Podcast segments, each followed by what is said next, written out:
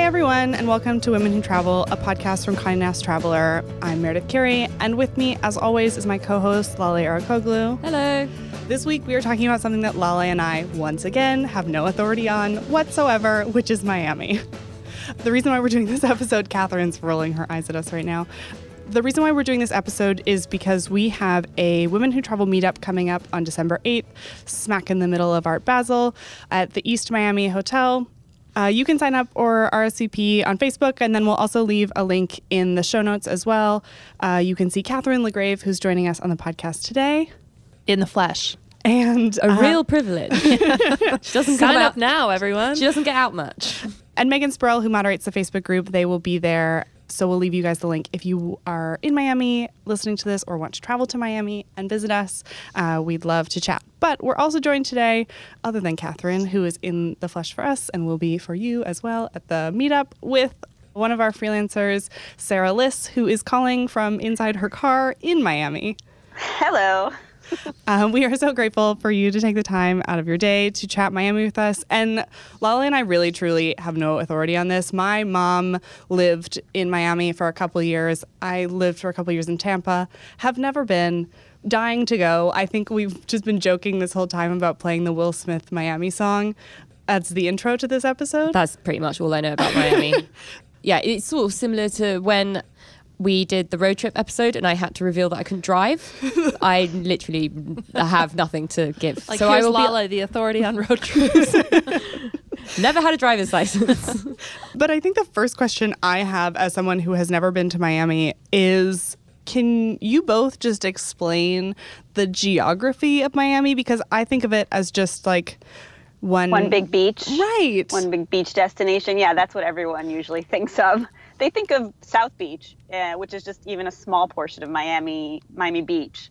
But yeah, Miami's made up of the beach, which is basically a barrier island, and it's connected via several causeways and bridges to Miami proper, which we sometimes call the mainland.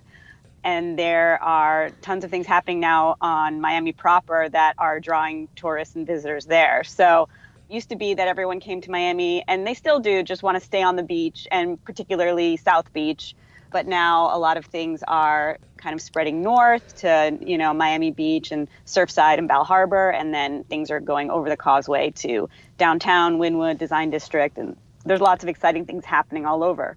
Yeah, and one of the things you mentioned early on, Mayor, was about the meetup, which is at East Miami, which is is what Sarah's talking about. It's not actually on the beach, right? It's in Downtown, yeah, right in Brickell. Brickell, right. So for people that are really looking for sort of an up and coming area, if you're coming to the meetup, you'll really see sort of some of the growth that downtown Miami has been having. Yeah, so we're really proud of our new urban and yeah, renaissance, I guess we could call it. Brickell's really blossomed in the last five years or so. And so East is a great example of that. It's this really sophisticated cosmopolitan hotel attached to Brickell City Center, which is a luxury shopping mall. But there's a lot going on there besides just shopping. I mean, there's food halls and there's restaurants, and East itself has um, amazing dining outlets. So, yeah, I mean, there's there's tons of things happening off of the beach, and so people will get to know that when they come down.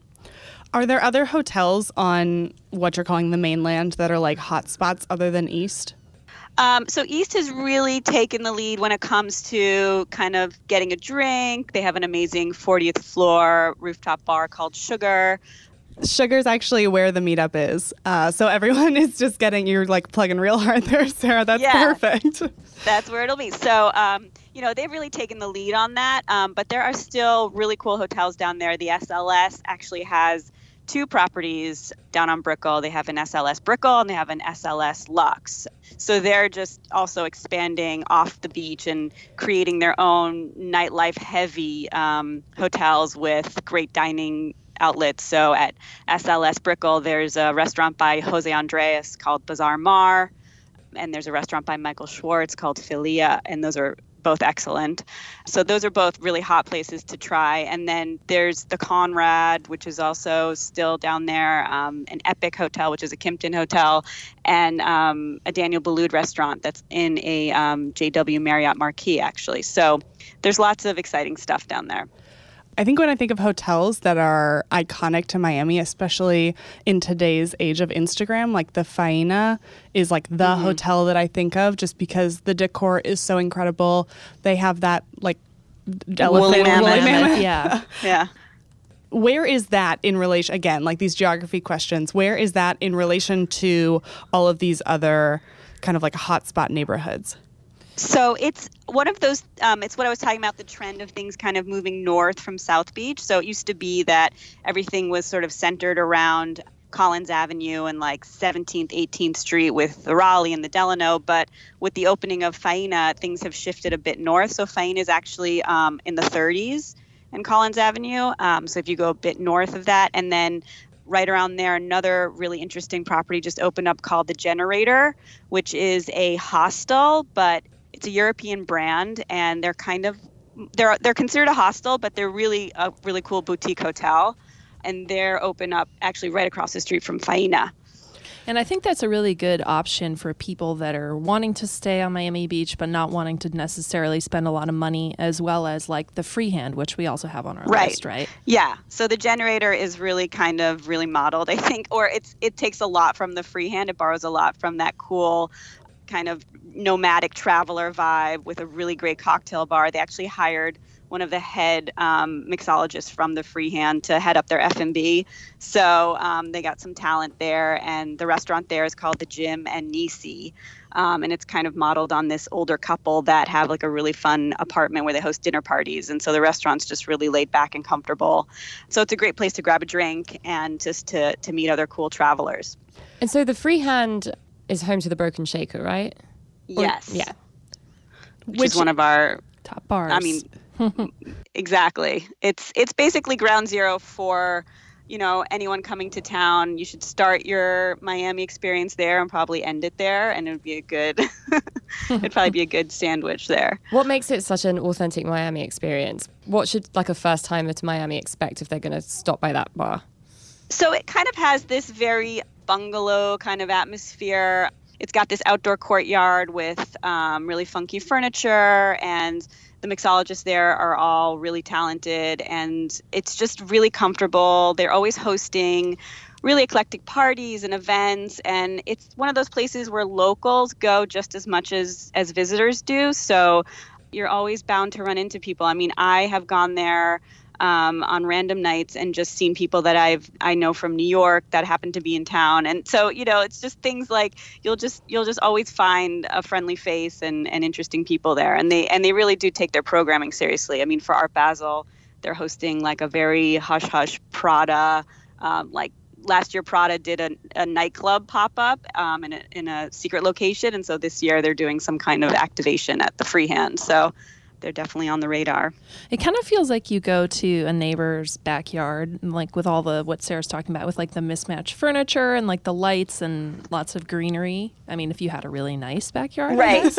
if you didn't live in New York and had a backyard. yeah. like kind of like that Golden Girls kind of you know grandma backyard vibe, um, but your grandma who makes a really mean martini, and you know, Grandma chic. so yeah. yeah. This is going to sound probably pretty dumb. But when I was looking at our like best things to do list and our, you know, the guides that you did, Sarah, for the design district and for Wynwood, you know, there's so many like walking tours and botanical gardens to walk through and like places that are near each other to walk between. I have never thought of Miami as like a really great walking city. Am I wrong? Right. It's changed a lot. Yeah, that's that's a really good point. Um, I mean, we're still very car heavy, and public transportation is still not good. But Uber and Lyft are great, and you know they'll get you where you need to go. Um, and so, yeah, in Wynwood, it's all about pounding the pavement. I mean, you'll you'll just you could walk for a couple hours just checking out all the different boutiques and galleries and murals and and making sure you take all your Instagram shots of yourself in front of all the artwork. I mean, that's, Um, that's the cool thing about Wynwood and why it's such a great neighborhood for just going in the morning, and it's so completely walkable.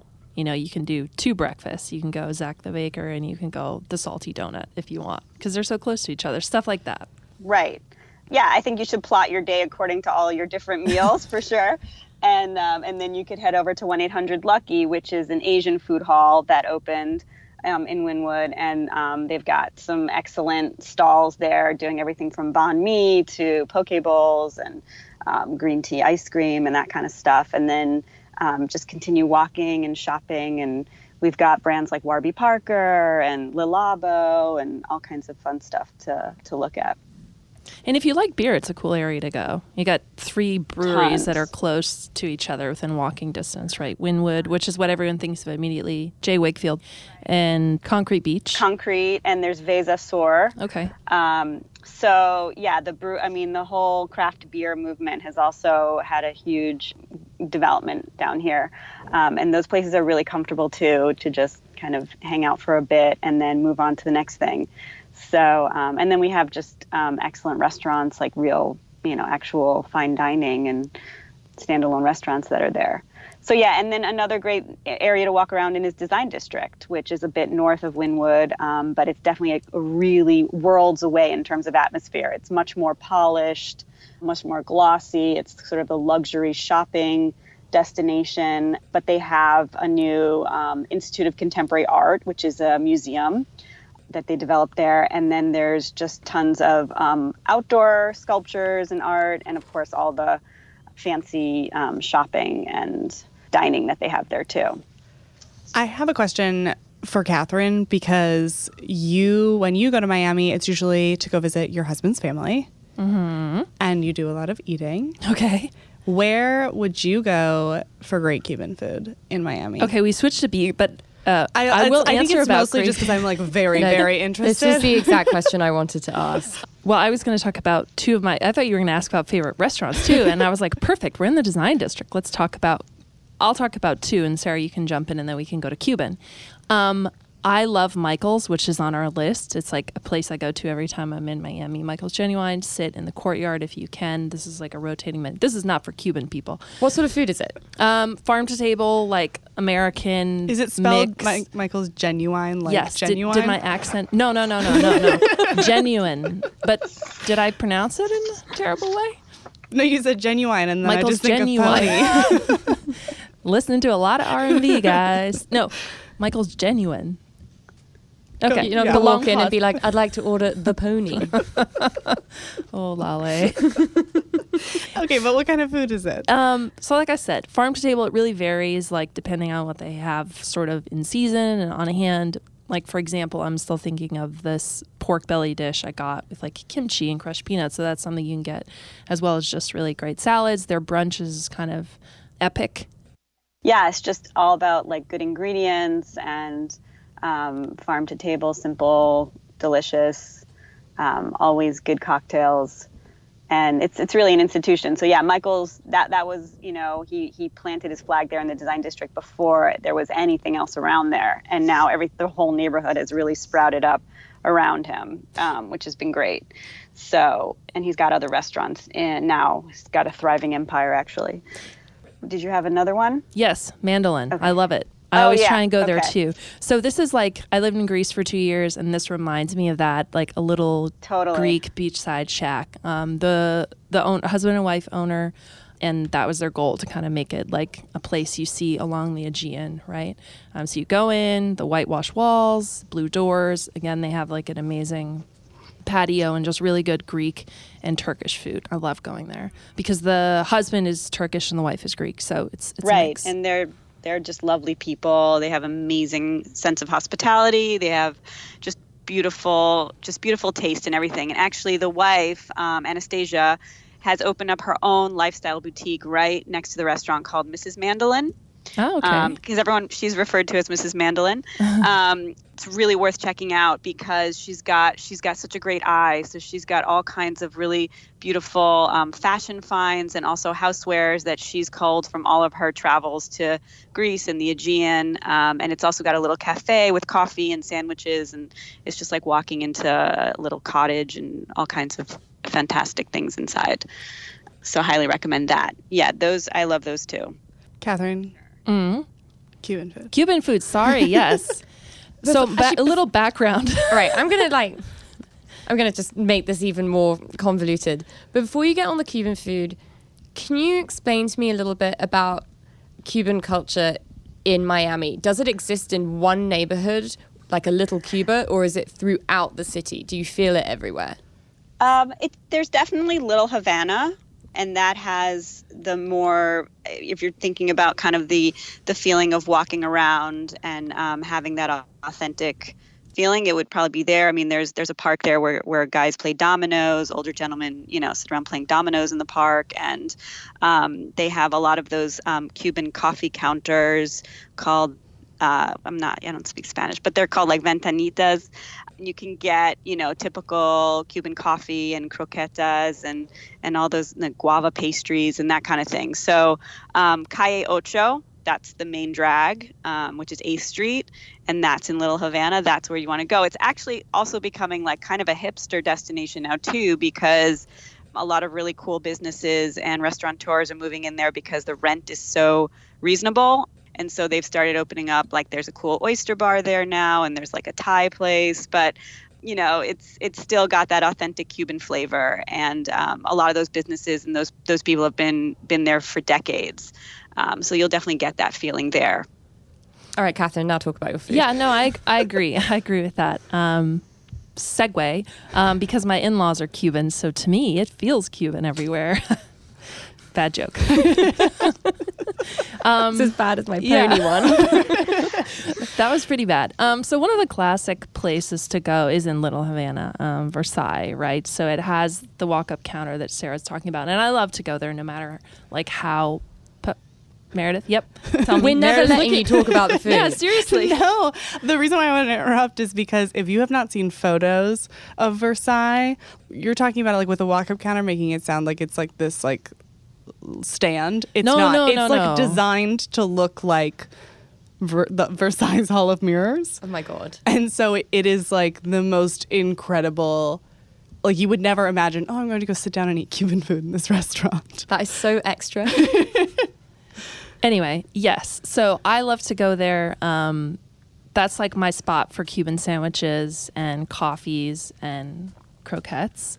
Um, I also love to go to La Carreta, which is owned by the same family, actually. They sort of have like a monopoly um, on Cuban food in the very best way. And they have several locations, but that's best for like the more sit down meals, in my opinion, the heartier fare. There's another place that's a little fancier that I like by the airport um, that my husband's family and I always go to or try and go to um, if we're getting dropped off, which is called La Rosa. Um, it's again the same for Cuban classics, like just really good stewed meats, rice, beans, plantains, all the good stuff. Like the way my husband talks about Cuban food, you would think that there are no Cubans in New York and we can't get any good Cuban food. But it's like the first thing we do in Miami, obviously. so does he think that the cuban food in miami is just on a different plane yeah, from new york but he Cuban could food? just be whining. Um, but like again, when we land, that's like the first thing we do is we go pick up food from one of those places and take it home because you can get so much for not not a lot. So actually, that's is Miami an expensive city to spend a weekend in?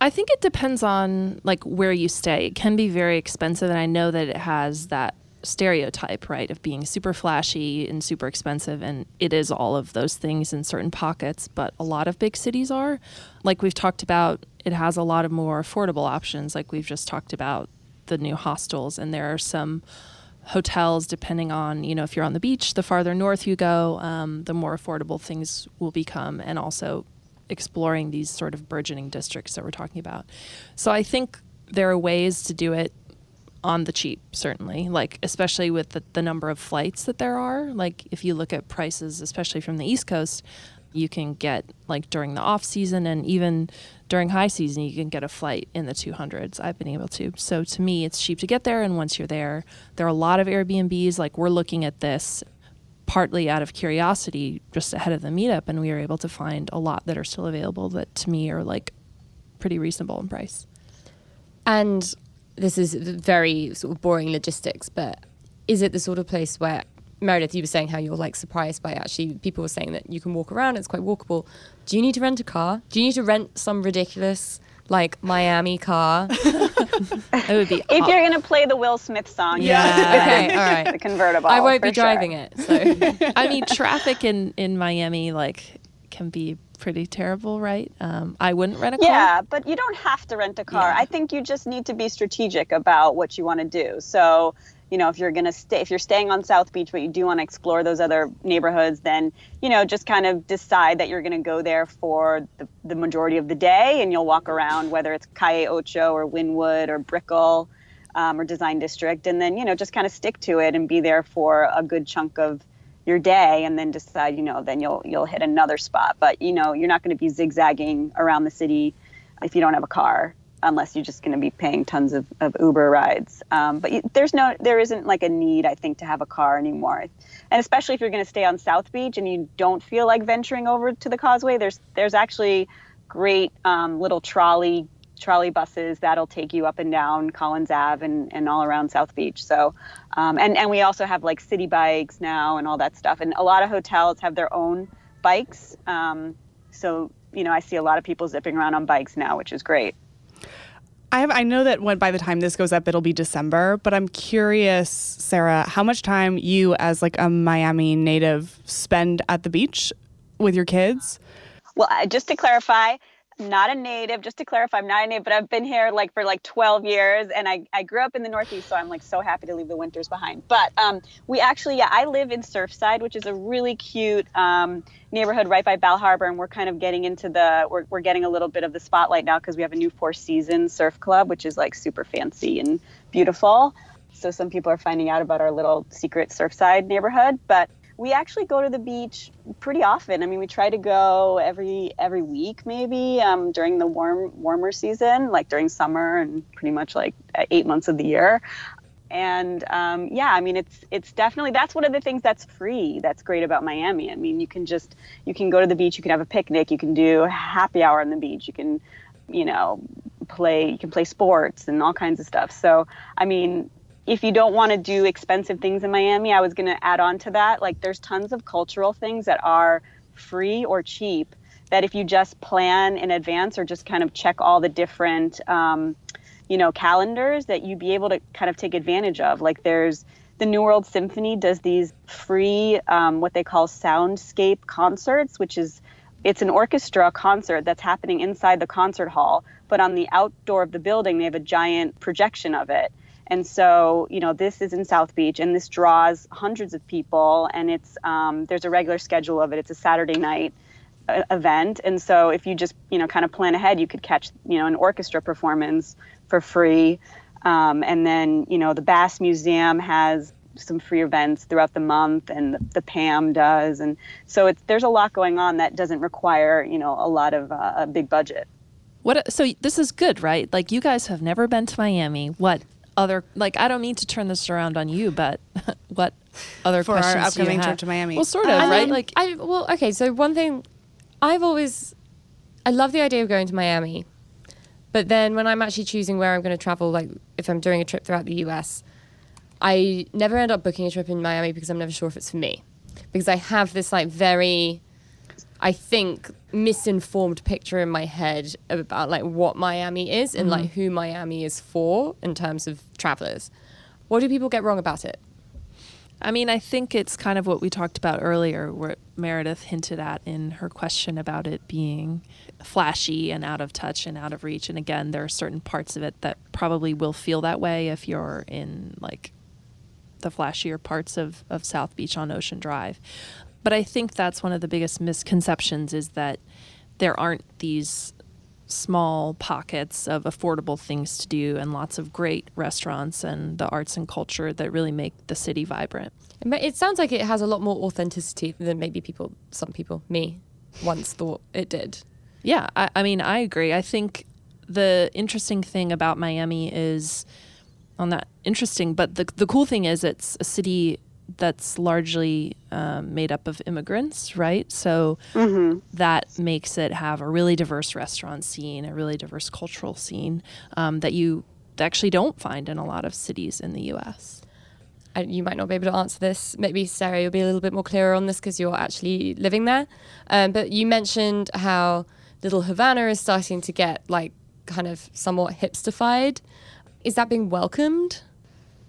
Um, I think that Miami is such a non-judgmental place. Actually, that's why Miami is also just such a great place for people who are creative and just want to kind of do their own thing. Like it attracts lots of entrepreneurs and just self starters and and all kinds of um, you know unique creative people. I think it's just it's not a place where a like you know there's a lot of judgment when it comes to things so you know even when it comes to dress and things like that i mean it's just such an open and laid back culture you know so it's like people are just really open to all kinds of cultural differences and also just any changes and and you know every, there's a lot of cheerleading that happens here. I don't think you know in other like i feel like in the northeast there might be a little more kind of like tisk tisk but down here it's it's definitely like oh cool good for you good for you you know? So i think it's all it's all kind of being welcomed and everyone's just always looking for um,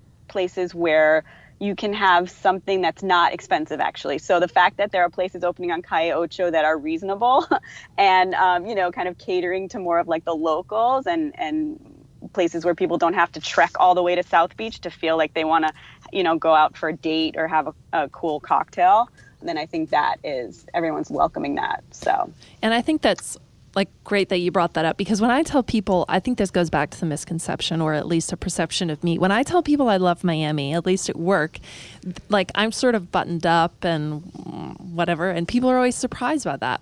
But it's what you talked about, Sarah. It's like very unpretentious in most parts, and people are just really welcome and really friendly and really just doing their own thing. And that's something that I admire um, that feels to me different in many ways from New York. So it's such a ref- refreshing place for me to go in that sense. So that's part of the reason I love Miami. And if someone's coming from somewhere that isn't New York, are they going to enjoy those same things? Well, of course. Yeah. People, people are like so, in, in my opinion, um, people are friendly and there's a real freedom to just be who you are and, and do what you want. Is there any other like you know singular place if you were going to say it's your first time you have to go here what would mm. you say hmm. Can it be mm. like a restaurant or a hotel? It can be. It can be absolutely anything. Well, I will just say that there's this new place called Upper Buena Vista that's opened on the mainland side, a bit north of Mandolin, actually.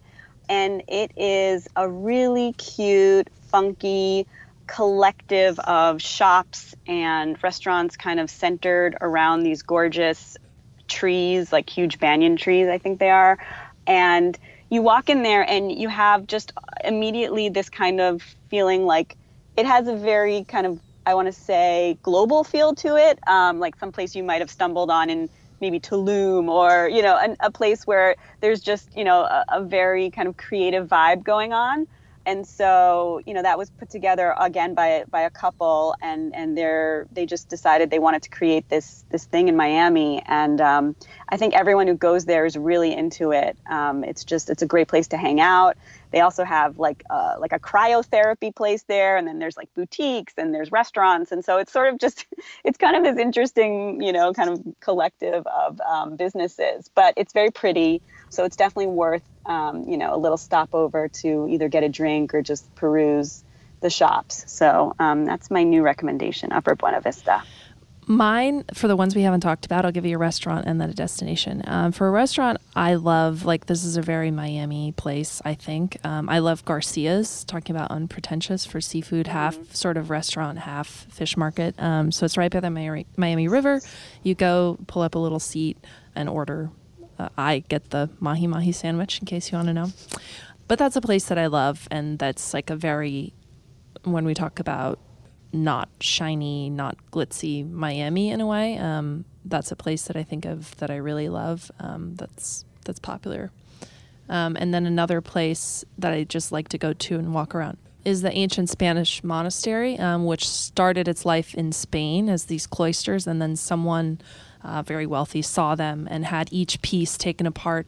So had it dismantled and sent to Miami where it was rebuilt. And it's just it's beautiful. Like you want to be outside, you want to be walking around. This is a place to go to. It's it's one of my favorite places in Miami, and it is on our best things to do list. And so one place that I always see on my Instagram um, whenever someone I know goes to Miami is uh, Joe Stone Crab. Oh yeah, is it worth Sure. it? Is it is it actually like as hot as uh, the internet tells me it is? I think I- it's. Let's say it at the same time, say? Sarah.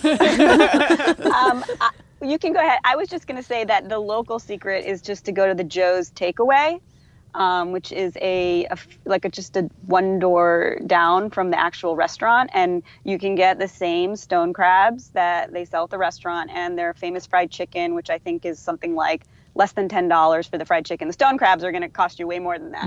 Um, get a bunch of different sides and salads. Get you know get a bottle of wine because I think they sell wine in the in the takeaway, and walk the two blocks to South Point Park, which is just right there um, in South of Fifth, which is the Miami Beach, south of Miami, the like southern tip of Miami Beach, and have a picnic in the park, and you have your stone crabs, and you can enjoy the bounty of the sea right there. Um, and then you'll see the cruise ships going off. That's where you can, you know, see a lot of boats and cruise ships leaving the port of Miami, which is right across from there. Um, because actual sitting at Joe's is actually very pricey. so, and, and it's hard to get a table. So, yeah, it's a long wait. I was going to say that it's worth it. Um, so that's a great tip, right? And don't forget the key lime pie. Um, oh yeah, I think that's a perfect place to end, and I will put one plug. I was talking to another one of our Miami writers, Jen Wood, before getting ready for this because I am such a noob and don't know anything about Miami until now. Um, and she said that her absolute favorite thing to do was to go to Sweet Liberties, which has gotten a ton of awards. Um, as one of the best bars in Miami for happy hour and ordering the cauliflower nachos. So take my, aka Jen's, word for it and go do that as well. Okay, great. Well, Katherine, we'll see some of you at the Miami meetup, which is Meredith. Kindly remind me, December 8th. It should be lots of fun with apparently rooftop views. So that sounds exciting. Very sad that I will be here in cold New York. And we have a ton more meetups lined up for 2019. So keep an eye on CN Travelers Instagram account, in the Facebook group. Keep listening to the podcast. We'll be announcing more locations and more dates for the coming year. How is it already 2019? Absolutely terrifying. And Katherine, where can people find you on the interweb? I'm on Twitter and Instagram at KJ Lagrave. K J L A G R A V E. KJ LaGrave. and Meredith, where can we find you? Uh, you can find me at Oh Hey There Mayor. And Sarah, what about you? Where can people find you and see your wonderful life in Miami? On Instagram and Twitter, it's the same thing. S Liss M I A S L I S S M I A. And you can catch me on Instagram at Lale Hannah. Have a good week.